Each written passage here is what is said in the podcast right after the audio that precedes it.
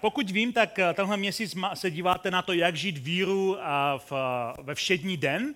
A to je důležité téma, protože víra nikdy nebyla plánovaná jako eh, nedělní událost, jo, nebo sobotní událost, pokud bychom mluvili z toho židovského pohledu. Víra nikdy nebyla vnímána, že by to mělo být něco, jako že eh, naštívíme nějakou bohoslužbu a tím, jako je náš eh, život víry u konce. Někdy tak lidé si myslí, že takhle by církev měla fungovat, že by to mělo být něco hodně soukromého a takového neviditelného, ale víra vždycky byla pro a, pro neustálý život, pro, pro 24 hodin, 7 dní v týdnu život. A, samozřejmě víra v našem normálním životě má spoustu různých věcí, které potřebujeme zakomponovat, abychom jim mohli žít dobře. A vím, že se tady mluvili už o několika z těch věcí, jako je třeba modlitba. A tomu každodennímu křesťanskému životu patří také do nějaké míry a, čtení Bible. A takže já bych eh, rád dneska s vámi mluvil o čtení Bible jako o nějakém každodenním eh, rituálu nebo principu a je to důležité téma, protože každý křesťan do nějaké míry se s Biblí potkává a měl by ji číst a od určité doby, kdy ji dal někdo, kdy ji dal dohromady, což nebylo zas tak úplně samozřejmé a tak rychle, jak si někteří lidé myslí, jo? že lidé si někdy myslí, že Bible vznikla nějak a dostala se k nám nějak a že všichni křesťané od jak živa četli Bibli, což není úplně pravda. A že dneska se na to podíváme, protože se společně podíváme na několik malých rad, jak číst Bibli. A abychom se k ním dostali, tak trošku to vezmu ze široka, abych se dostal k tomu, jak číst Bibli. Eh, Tak vám jenom řeknu, že já nevím, jak to bylo u vás, konkrétně ve vašem životě, ale když já jsem se stal křesťanem, tak mi nikdo úplně nevysvětlil, jak číst Bibli. Nevím, jestli vám to někdo vysvětloval, ale mě to nikdo úplně nevysvětloval. Nikdo si mě jako neposadil eh, na židli a neřekl, hele Lukáši, eh, tady je Bible, je to jako nějaká křesťanská kniha, kterou bys měl číst a měl bys to číst nějak. To mi nikdo nevysvětlil. Takže nikdo mi nevysvětlil, eh, jak, jak ji číst. Všichni tak čekali, jakož na to přijdu sám. Jako křesťan přece chápu, že bych měl číst Bibli. A nikdo mi například nevysvětlil, že Bible je opravdu stará kniha. Nevím, jestli si toho všimli, ale i ta část Bible, kterou nazýváme Nový zákon, je 2000 let stará kniha. To je fakt stará kniha. To není nic moderního, je to stará kniha.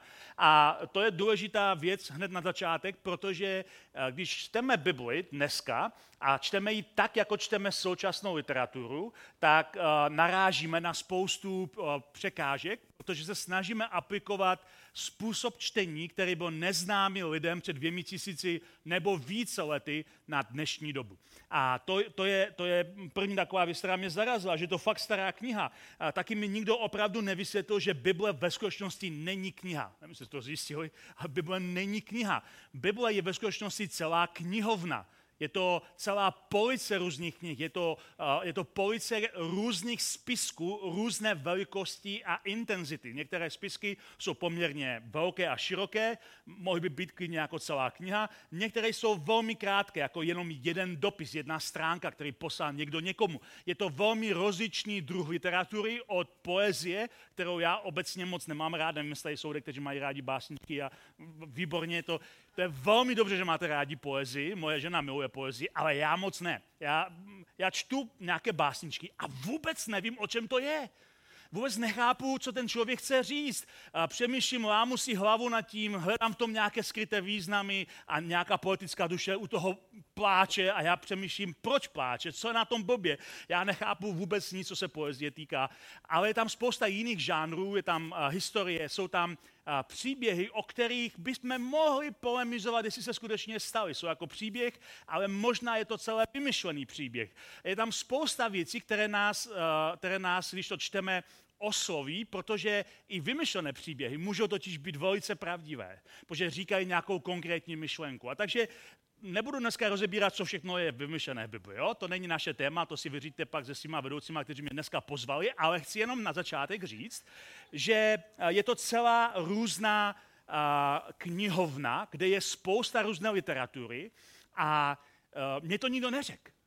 A protože mi to nikdo neřekl, tak jsem udělal tu klasickou chybu, kterou dělá skoro každý nový člověk u víry, kterému nikdo nevysvětlí, jak číst Bibli.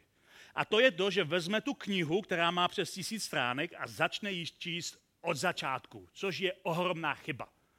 Protože Bible není kniha, která se má číst od začátku. Je to knihovna různých knih. Ale my, protože jsme zvykli číst knížky od začátku, nevím, jestli máte rádi třeba nějaké romány, eh, je hloupé číst román od poloviny, že jo? když nevíte eh, souvislosti a postavy a děj, takže jsme zvykli číst knížku od začátku. Takže jsem si vzal Bibli, otevřel jsem ji na začátku eh, v knize Genesis. A tam mi přišla v celku zajímavá. Jsou tam takové ty silné archetypální příběhy stvoření světa, pád člověka, je tam potopa, je tam věž, je tam spousta zajímavých archetypálních příběhů, které vysvětlují, odkud jsme přišli, kam jdeme, proč jsme na tom tak, jak na tom jsme. Je to zajímavé a rozhodně mě to bavilo. Exodus pořád mě bavil. Pardon. Exodus je, je kniha o vysvobození izraelského národa z otroctví, takže je to velmi zajímavý příběh, deset egyptských hran, spousta zajímavých věcí, které jsou v eh, Exodu, rozhodně zajímavý příběh. A protože jsem se obrátil jako mladý a měl jsem rád dobrodružné příběhy, tak mi to přišlo opravdu, že to sedí, je to super. Ale pak, každý z vás do Bible četl od začátku ví, přichází Levitikus. Levitikus, numery, Deuteronomium, kde se úplně ztratíte. Začnete číst Levitikus a nechápete, proč to tam je k čemu to vlastně slouží, a proč ty věci tam jsou. A četl jsem tam fantastické verše, jako typu například, že nemám vařit kůzle v mléce jeho matky. To je velmi důležitá rada, kterou bych ocenil, kdybych vařil, ale já za prvé nevařím, a za druhé jsem se nevařil, vaři, eh, nechystal vařit žádné kůze a už vůbec ne v mléku jeho matky. To, jak si je dneska trošku komplikované zařídit. Když jdete kupovat maso pouze do obchodu, aby se zařídil, že to mléko bude... No, je to prostě komplikované. Takže tenhle verš mi přišel, že je sice zajímavý a naprosto zbytečný. Říkal jsem si, proč to tam je v té Bibli, to tam vůbec nedává smysl. A nejenom to, nejenom, že tam byly verše, které nedávají žádný smysl. Byly tam verše, které mě vyděsily. Byly verše, které mě vyděsily. Které jsem si říkal, to si snad dělají srandu. A dělají srandu kdo? Jako ten, kdo to napsal. Bůh? Dělá si Bůh srandu? Takže jsem tam četl verše jako typu například. Když někdo bude mít svéhlavého a spurného syna, který neposlouchá otce ani matku a neposlechne je ani, když ho trestají, pak ho otec s matkou vezmou a odvedou k bráně jeho města za městskými stařešiny.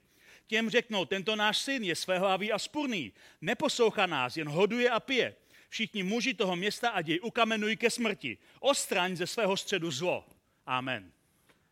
Slyšeli jste slovo Boží. Já eh, jsem sice v té době jako teenager úplně nechvastal, jo? tady píše, že hoduje a pije, jo?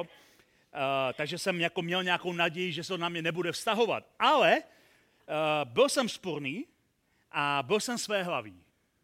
Takže jsem věděl, že část toho, říkal jsem si, možná mi neukamenují všichni stařešní, ale jenom půlka z nich, když platí o mě půlka těch veršů. Ale rozhodně jsem si říkal, tohle není verš, který mě má pozbudit k lásce k Bibli. Ten verš říká, že jestliže jsem spurný a jako teenager jsem byl spurný, tak mě mají vlastní rodiče odvést uh, nějakým stařešinům, což nevím, kdo to je, a ti stařešini se dohodnou s těma chlápkama a všichni vezmou šutry a je to můj konec. Někteří z vás si myslíte, že když někdo nebere Bibli doslova, že je liberál, že by se vždycky měl brát Bibli doslova.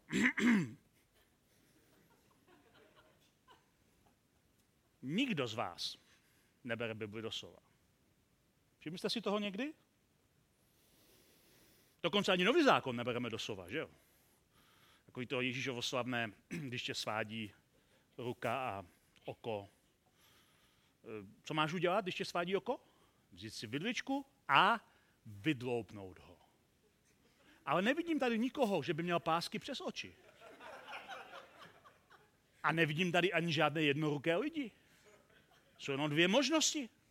Buď nikdo z vás není svaděný ke hříchu, o čemž velmi pochybuju, anebo neberete Bibli doslova.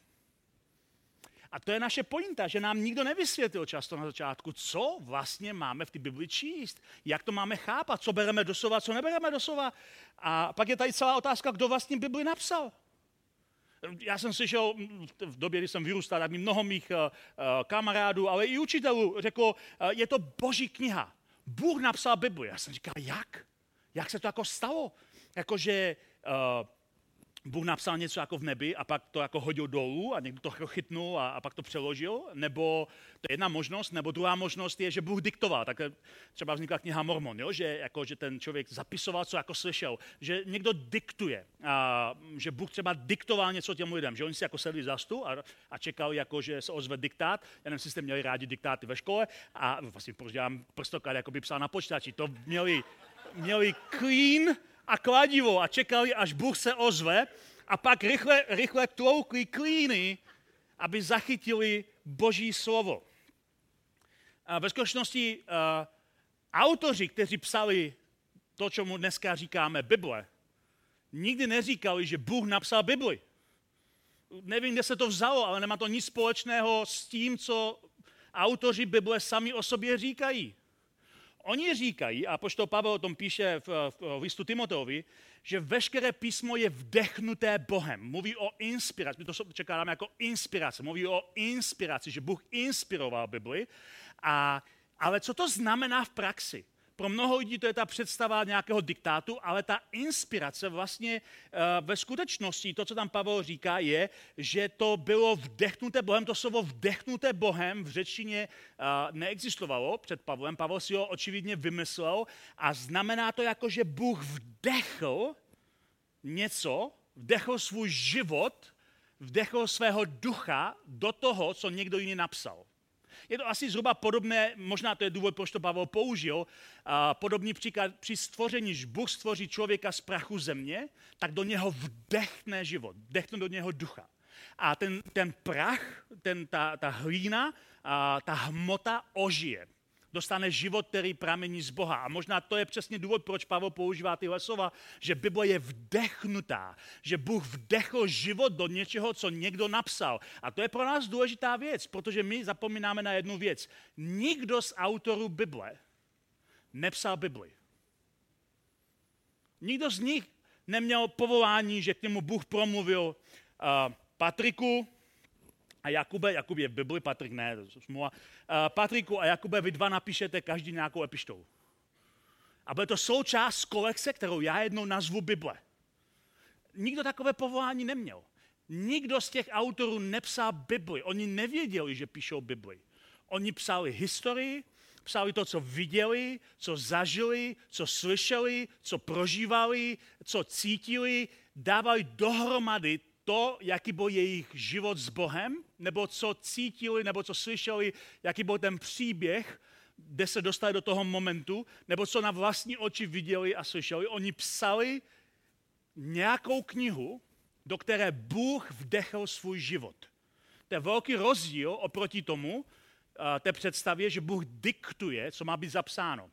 Jinými slovy, ti lidé psali to, co zažili, to, co viděli, to, co slyšeli a Bůh tam dechl život, ta kniha ožila nějakým životem, to písmo ožilo něčím, ale neznamená to automaticky, že ti lidé slyšeli nějakou přímou linku do nebe a psali to přesně, co tam Bůh chce mít. A nesmíme zapomenout, že tady Pavel nemluví o novém zákoně, o té křesťanské části. Asi jste zjistili, doufám, doufám že Bible má dvě části ta první, ta větší, zhruba dvě třetiny, které, kterému my říkáme starý zákon, což není moc hezké upřímně. Správně bychom měli říkat spíše židovská písma, protože to jsou písma, které jsou vlastní židovskému národu, jejich víře. A křesťané to tak trochu si vypůjčili, ne úplně jako, že by z toho židé byli nadšení, ale vypůjčili jsme si to. A pak je ta část, které říkáme nový zákon, čímž, jak říkám, není to moc hezké, protože tím říkáme, že ta první část je už zastaralá, a, ale možná bychom mohli spíš říkat křesťanská písma. V době, kdy Pavel píše, že veškeré písmo je vdechnuté Bohem, nepíše nic o křesťanských písmech, ty teprve se píšou. To píše konec konců v tom, co se pak dostane do těch křesťanských písem. On mluví o tom, co nazýváme dneska starý zákon nebo židovská písma. On mluví o té části Bible, že je vdechnutá Bohem. A když se podíváme, jak první křesťané četli tuhle tu židovskou část písma, tak si všimneme, že ji četli jinak, než ji četli židé do té doby. První křesťané věřili, a to je pro nás důležitý princip, že Ježíš je dokonalým božím slovem. Ne kniha, ne Bible, ale Ježíš je dokonalé boží slovo. Ježíš je dokonalé zjevení Boha. Ježíš je to, co, co my se chceme naučit o Bohu, nezjistíme z žádné knihy, naučíme se to od Ježíše. Ježíš je dokonalé boží slovo. A oni se naučili číst tu židovskou část písma skrze Ježíšovi brýle. Je to, jako by měli pomyslné brýle Ježíše a do té doby četli ty písma jako židé a neviděli v tom to, co v tom viděli, když si nasadili Ježíšovi brýle. Najednou viděli jiné důrazy, jiné kontury, jiné spojení, viděli úplně něco jiného, protože oni začali číst eh, všechno a vykládat všechno ve světle Ježíšova vyučování, jeho chování, jeho smrti a jeho skříšení. To byl zásadní zlom pro ně a oni všechno reimpretovali, všechno znovu vysvětovali jinak, než do té doby. Když budete číst v Novém zákoně, někdy zmínky, které autoři Nového zákona píšou ze Starého zákona, tak si všimnete, že oni často vytrhují z kontextu, nemluví to vůbec o tom, o čem oni říkají, že to mluví, prostě tomu dávají úplně nový význam, protože to čtou očima Ježíše. A zároveň to ohromně proměnilo jejich morálku a etiku. Byl to hrozně velký rozdíl, protože uh, lidem přistiženém při hříchu a do té doby četli tam všechny tresty, které ten člověk má zažít, včetně toho ukamenování a neposlušných dětí. Ale najednou oni vidí, že Ježíš se chová jinak v jejich evangeliích, v jejich příbězích o Ježíši, které oni zažili na vlastní oči. Ježíš se choval jinak lidem chyceným při hříchu. Všichni známe ten známý příběh ženy chycené při cizoložství. Co Ježíš udělá? Ježíš nepopírá, že ona zhřešila ale Ježíš eh, znovu reimpretuje všechny ty pravidla o trestu smrti. Tohle je jediný příklad, kdy se Ježíše někdo ptá na trest smrti a Ježíšová odpověď není, že říká, trest smrti je špatný, říká, trest smrti může vykonat pouze ten, kdo sám nemá žádný hřích. Jinými slovy ho nulifiková, neexistuje nikdo takový, kdo může vykonat trest smrti. Křesťan nemůže z tohohle principu věřit trest smrti, protože Ježíš v jediném příkladu se na to někdo ptá, říká, jediný, kdo to může udělat, je někdo, kdo sám nikdy nezřešil. A oni najednou vidí, že Ježíš reimpretuje ty místa, že Ježíš neříká, že ten člověk má být potrestán tím způsobem, který je v zákoně, starém zákoně, ale že, je, že ho posílá, aby znovu nehřešil mění etiku a morálku svých následovníků z toho, jak oni chápali do té doby, co si Bůh přeje. A možná nám to nedochází, anebo doufám, že dochází, jak ohromná změna přístupu k Biblii to pro ty Ježíšovi učedníky, kteří vyrostli jako klasičtí židé, jak ohromná změna to byla, jak silná uh, změna to byla. A mnoho uh, takových těch teologických antiježíšovských učení které dneska církev zastává, různé církve, se do církve dostali až mnohem později, kdy, kdy se do církve dostalo spousta lidí, kteří s Ježíšem nemají nic společného. Protože zhruba 300 let po Kristu, když Konstantín a další, další vůdcové římské říše udělali z křesťanství státní náboženství a sprivilegovali ho, začalo to být jako populární být křesťan, tak se do církve nahrnulo mnoho kariéristů kteří nikdy nevěřili v Ježíše, ale chtěli mít dobrou kariéru. Tak jako to známe ze našich dějin, když, někdo, když komunisté vyhráli, spoustu lidí najednou byli komunisti. Když komunisti prohráli, spoustu lidí najednou s komunismem neměli nic společného. Prostě šli tam, kde se zrovna dařilo. A mnoho lidí se stalo eh, na, sou, eh, součástí církve, aniž by kdykoliv měli něco společného s Ježíšem. A tehdy začal ten proces, kdy se začalo ospravedlňovat například násilí. A většina těch textů, které měly ospravedlnit násilí a vytvořit například spravedlivou válku, vycházela ze starého zákona z příběhu Izraele, ne z Nového zákona, protože uh, první křesťané moc dobře věděli, co Ježíš učil, ale zároveň chtěli najít nějaký způsob, jak ospravedlnit uh, touhu pomoci a začali používat principy starého zákona, protože a ztratili ze zřetele, že první generace křesťanů, první generace, první několik století křesťané používali starý zákon jinak, než ji používáme my, když čteme moderně Bibli. Rana církev popisovala celkem sedm smyslů písma mluvá o doslovném, historickém, alegorickém, morálním, symbolickém, eschatologickém a archetypálním chápání písma. A nemáme dneska čas procházet každý jednotlivý bod, ale eh, co můžeme vědět s určitostí je, že první církev starý zákon, ty příběhy starého zákona především alegorizovala. nebrala úplně moc doslovně to, co se ve starém zákoně jako příběhy píšou. Protože nedokázali spojit násilnou povahu starozákonních písem s tím, jak poznal Ježíše. Protože viděl Ježíše jako někoho dramaticky jiného. A nedokázali spojit ty dvě věci dohromady. Tak si, tak si logicky řekli, ty dvě věci jsou tak neslučitelné, že uh, jediný způsob, který existuje, je, že ty písma jsou nám nechány pro naše poučení, abychom z toho získali nějaké principy, ale určitě to nebyl Bůh, který vyžadoval genocidu, určitě to nebyl Bůh, který chtěl tohle či tamhle to uh, násilného, protože Ježíš jako dokonalé boží slovo, jak jsme ho poznali, je naprosto jiný. Takže oni alegorizovali starý zákon a snažili se, snažili se najít význam, proč to tam je. Vycházeli, když ještě zůstanu toho násilí, například uh, uh, že vycházeli z toho, z toho příběhu, kdy uh, v zahradě Getsemane Ježíš požádal svoje následovníky, aby byli ozbrojeni mečem. To nebylo proto, že Ježíš chtěl, aby byli ozbrojeni mečem, proto, aby se byli. Bylo to proto, že podle písem měl být připočten mezi zločince a potřebovali být ozbrojení kvůli tomu. Ale Petr pochopil, že má bojovat, takže když pak přišel ještě zatnout, vytáhne meč, usekne ucho, znáte ten příběh, že ho uzdraví. A Ježíš pak říká, vrať svůj meč na místo. Všichni do meč berou, mečem padnou, říká Ježíš Petrovi. A například uh, církevní otec Tertulian, který na uh, konci druhého století, to zhrnul slovy, když řekl, když Kristus ozbrojil Petra, odzbrojil tím všechny křesťany. Takhle první církev chápala to, co Ježíš dělá.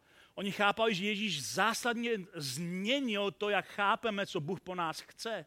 Že On je dokonalé zjevení, uh, zjevení Boží. Takže když oni četli uh, ty židovská písma, tak je viděli především jako spisy, které nás vedou k moudrosti. Všimli si, že ve starém zákoně uh, je moudrost velmi vysoce ceněná a akcentované téma, že se mluví o moudrosti hodně eh, ve starém zákoně. Všichni známe příběh Šalamouna, kdy Šalamoun uh, Bůh ho naštíví a zeptá se, co chceš, eh, aby jako král. A Šalamoun říká, já chci moudrost. A, a je to příběh, který ukazuje, že moudrost byla důležitá a spousta veršů uh, ve starém zákoně o moudrosti. A samozřejmě, uh, samozřejmě uh, oni vnímali, že Bůh především vede lidi k moudrosti.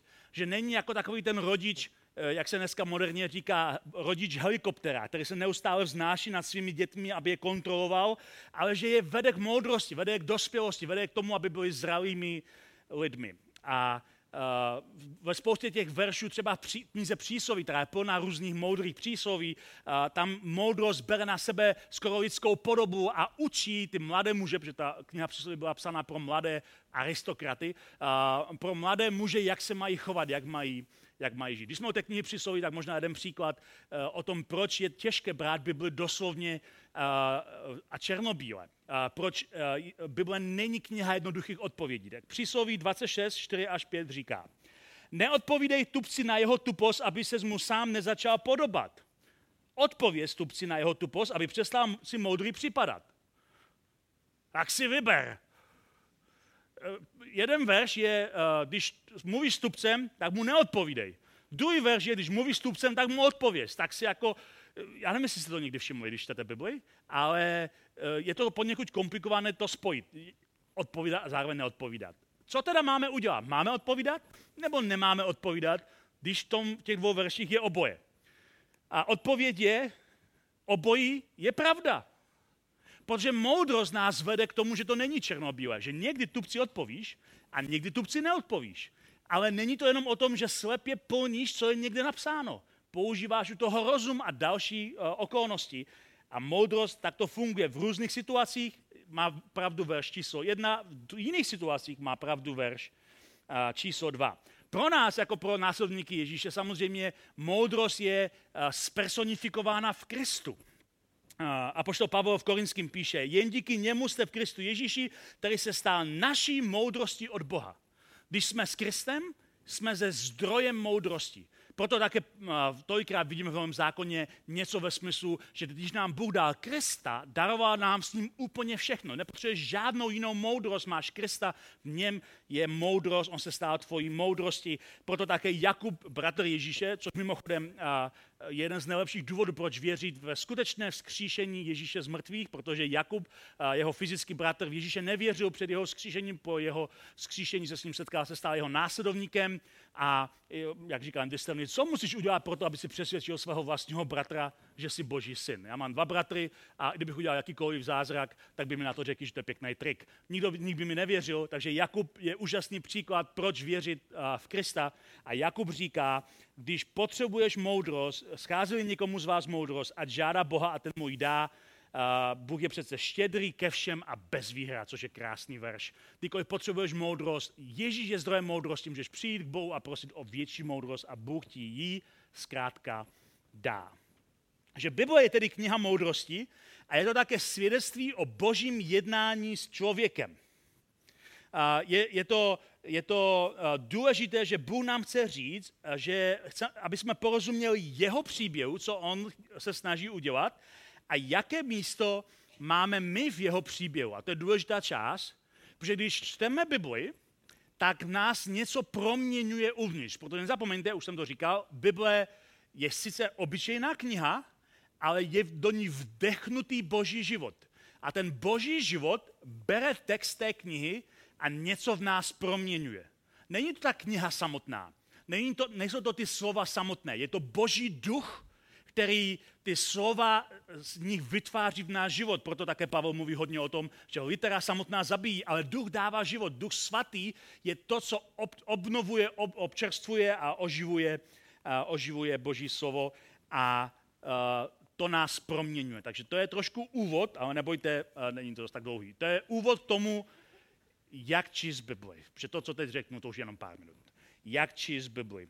Abychom skutečně zažili, že ten život, který je v té knize, skrze Božího ducha nás uh, oživuje, proměňuje, občerstvuje, nasměrovává. Uh, potřebujeme si vytvořit návyk čtení Bible.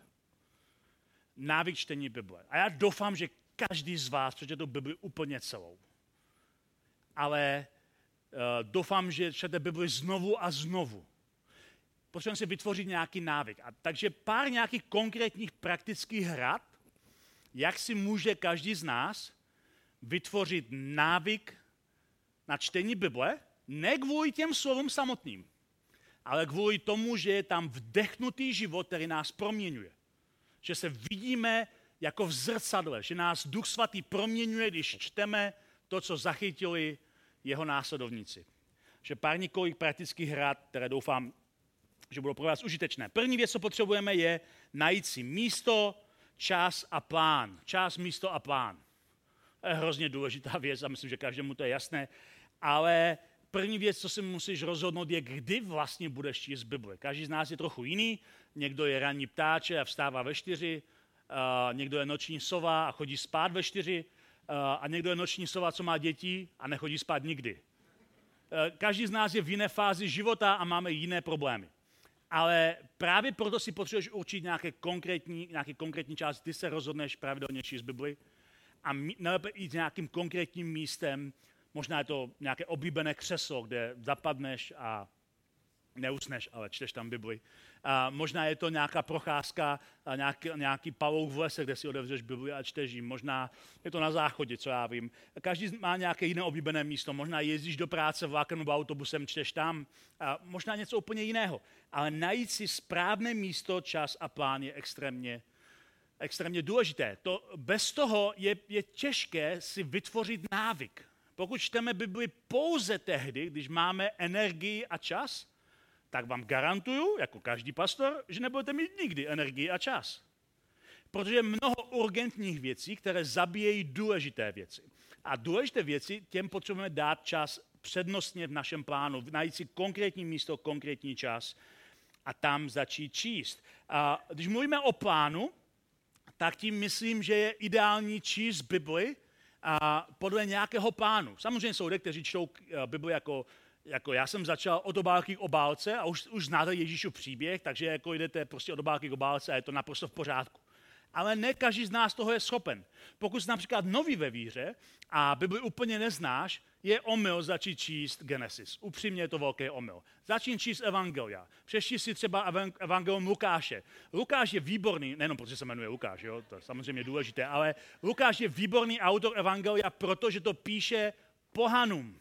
Píše to lidem, kteří neznají židovská písma.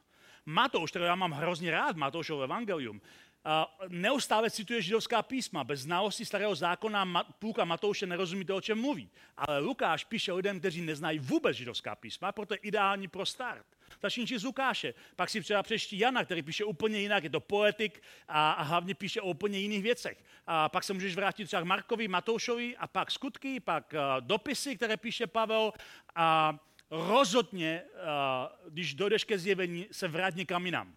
Zjevení si nech na později, protože zjevení je specifický druh literatury a, první církev ho chápala jako pozbuzení následované církvy, Uh, a čte se specificky, pokud, a navíc je tam také spousta odkazů na starý zákon, takže je dobré nejdřív znát starý zákon, než člověk čte, čte knihu zjevení.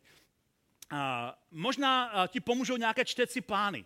Existuje dneska třeba na YouVersion, ta elektronické Bibli, kterou mnozí z vás používáte třeba v mobilu. Je spousta plánů, jak číst Bibli, ale existují jiné plány, které vás dovedou, když budete číst Bibli tolik a tolik kapitol denně, tak za roky máte přečtenou úplně sakum prásk.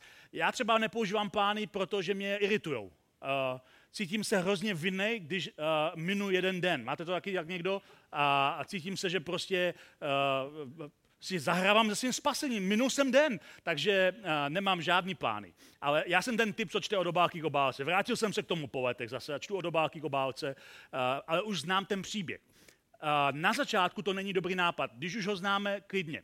Ale mít nějaký plán, co chceme číst, je důležité. Jako křesťané bychom měli číst několikanásobně častokrát více nový zákon než starý zákon. Starý zákon je bezvá a naučíme se z toho spoustu dobrých principů, ale jsme živí tím, co říká Kristus. To je pro nás základní směr. Evangelia byste měli číst neustále, stále znovu. Když ten příběh zná, existuje důvod.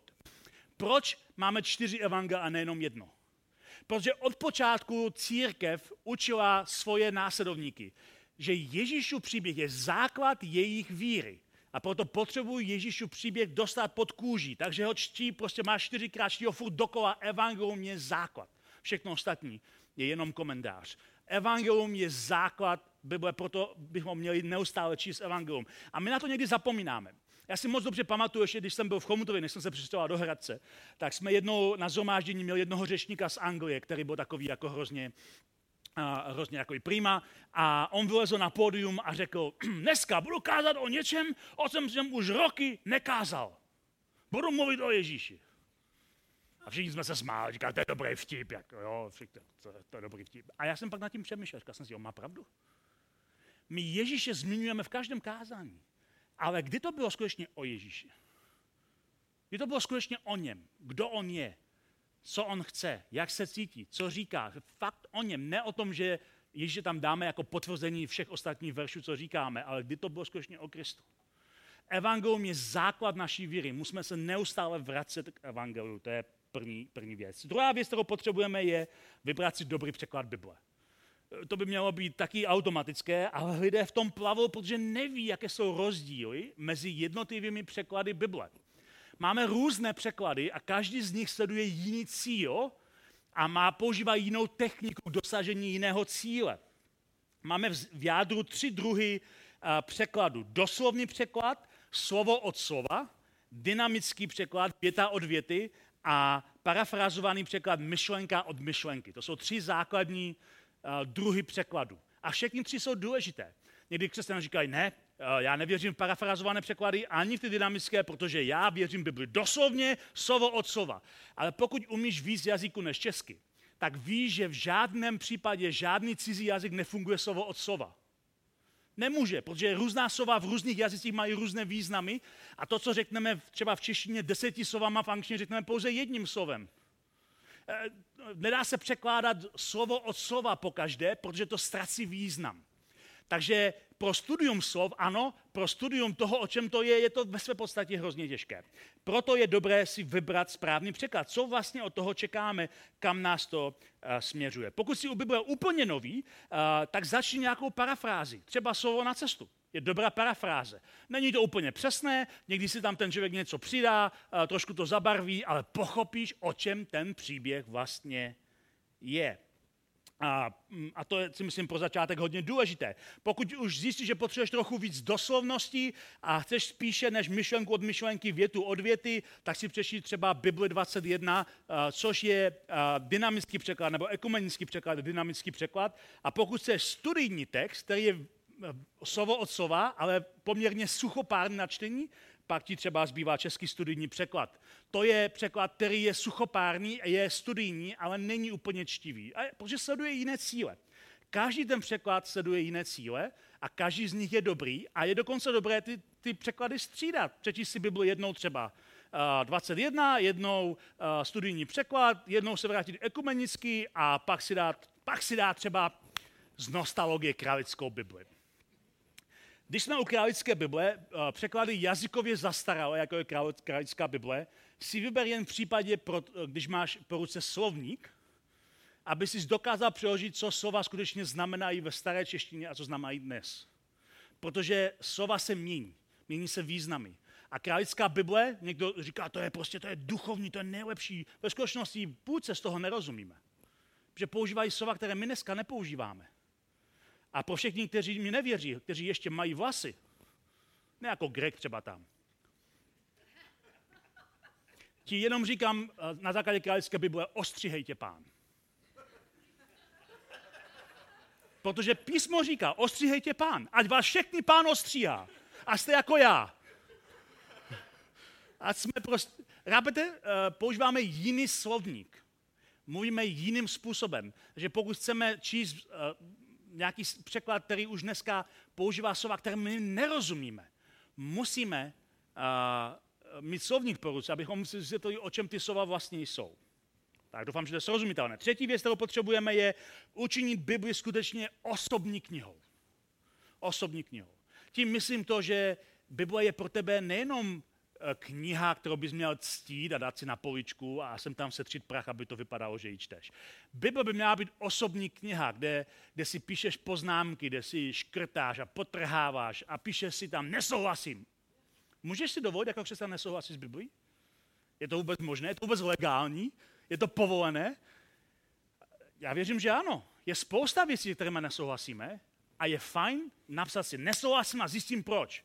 A možná nakonec zjistíš, že vlastně souhlasíš. Ale to je ten proces poznávání. A to Pavel říká, že na téhle straně věčnosti poznáváme stále částečně, neustále se učíme. Tak učím Bibli svojí osobní knihou, piš si do ní, snaž se v tom najít nějaké spojení. Myslím si, že každý z vás ví, o čem mluvím, ale neboj se Bibli použít jako osobní knihu. A poslední věc z těch praktických rád je naučit se nějaký verš z paměti myslím víc než jenom jeden. Ale je moc fajn naučit se nějaké konkrétní verše z paměti. Když si napíšeme nějaký verš, když ho třeba někde sdílíme na sociálních sítích, ale když si ho napíšeme především do své paměti, tak nám to hrozně moc pomáhá v různých životních situacích, kdy nám Duch Svatý znovu oživuje slova, které uh, někdo zaznamenal a připomíná nám je. A je to úžasná věc. A uh, to je jedna z věcí, které si cením na církvi mého dětství nás tam učili veršíky. My jsme to neměli rádi jako děti. Jo, to jsme, jsme byli rádi, že nejsme o víkendu ve škole a to bylo jako ve škole. Ale dneska jsem rád, že spoustu veršů si díky tomu pamatuju. A pamatuju si, třeba i když ne úplně doslovně, pamatuju si, co tam je v tom verši a dokážu ho najít.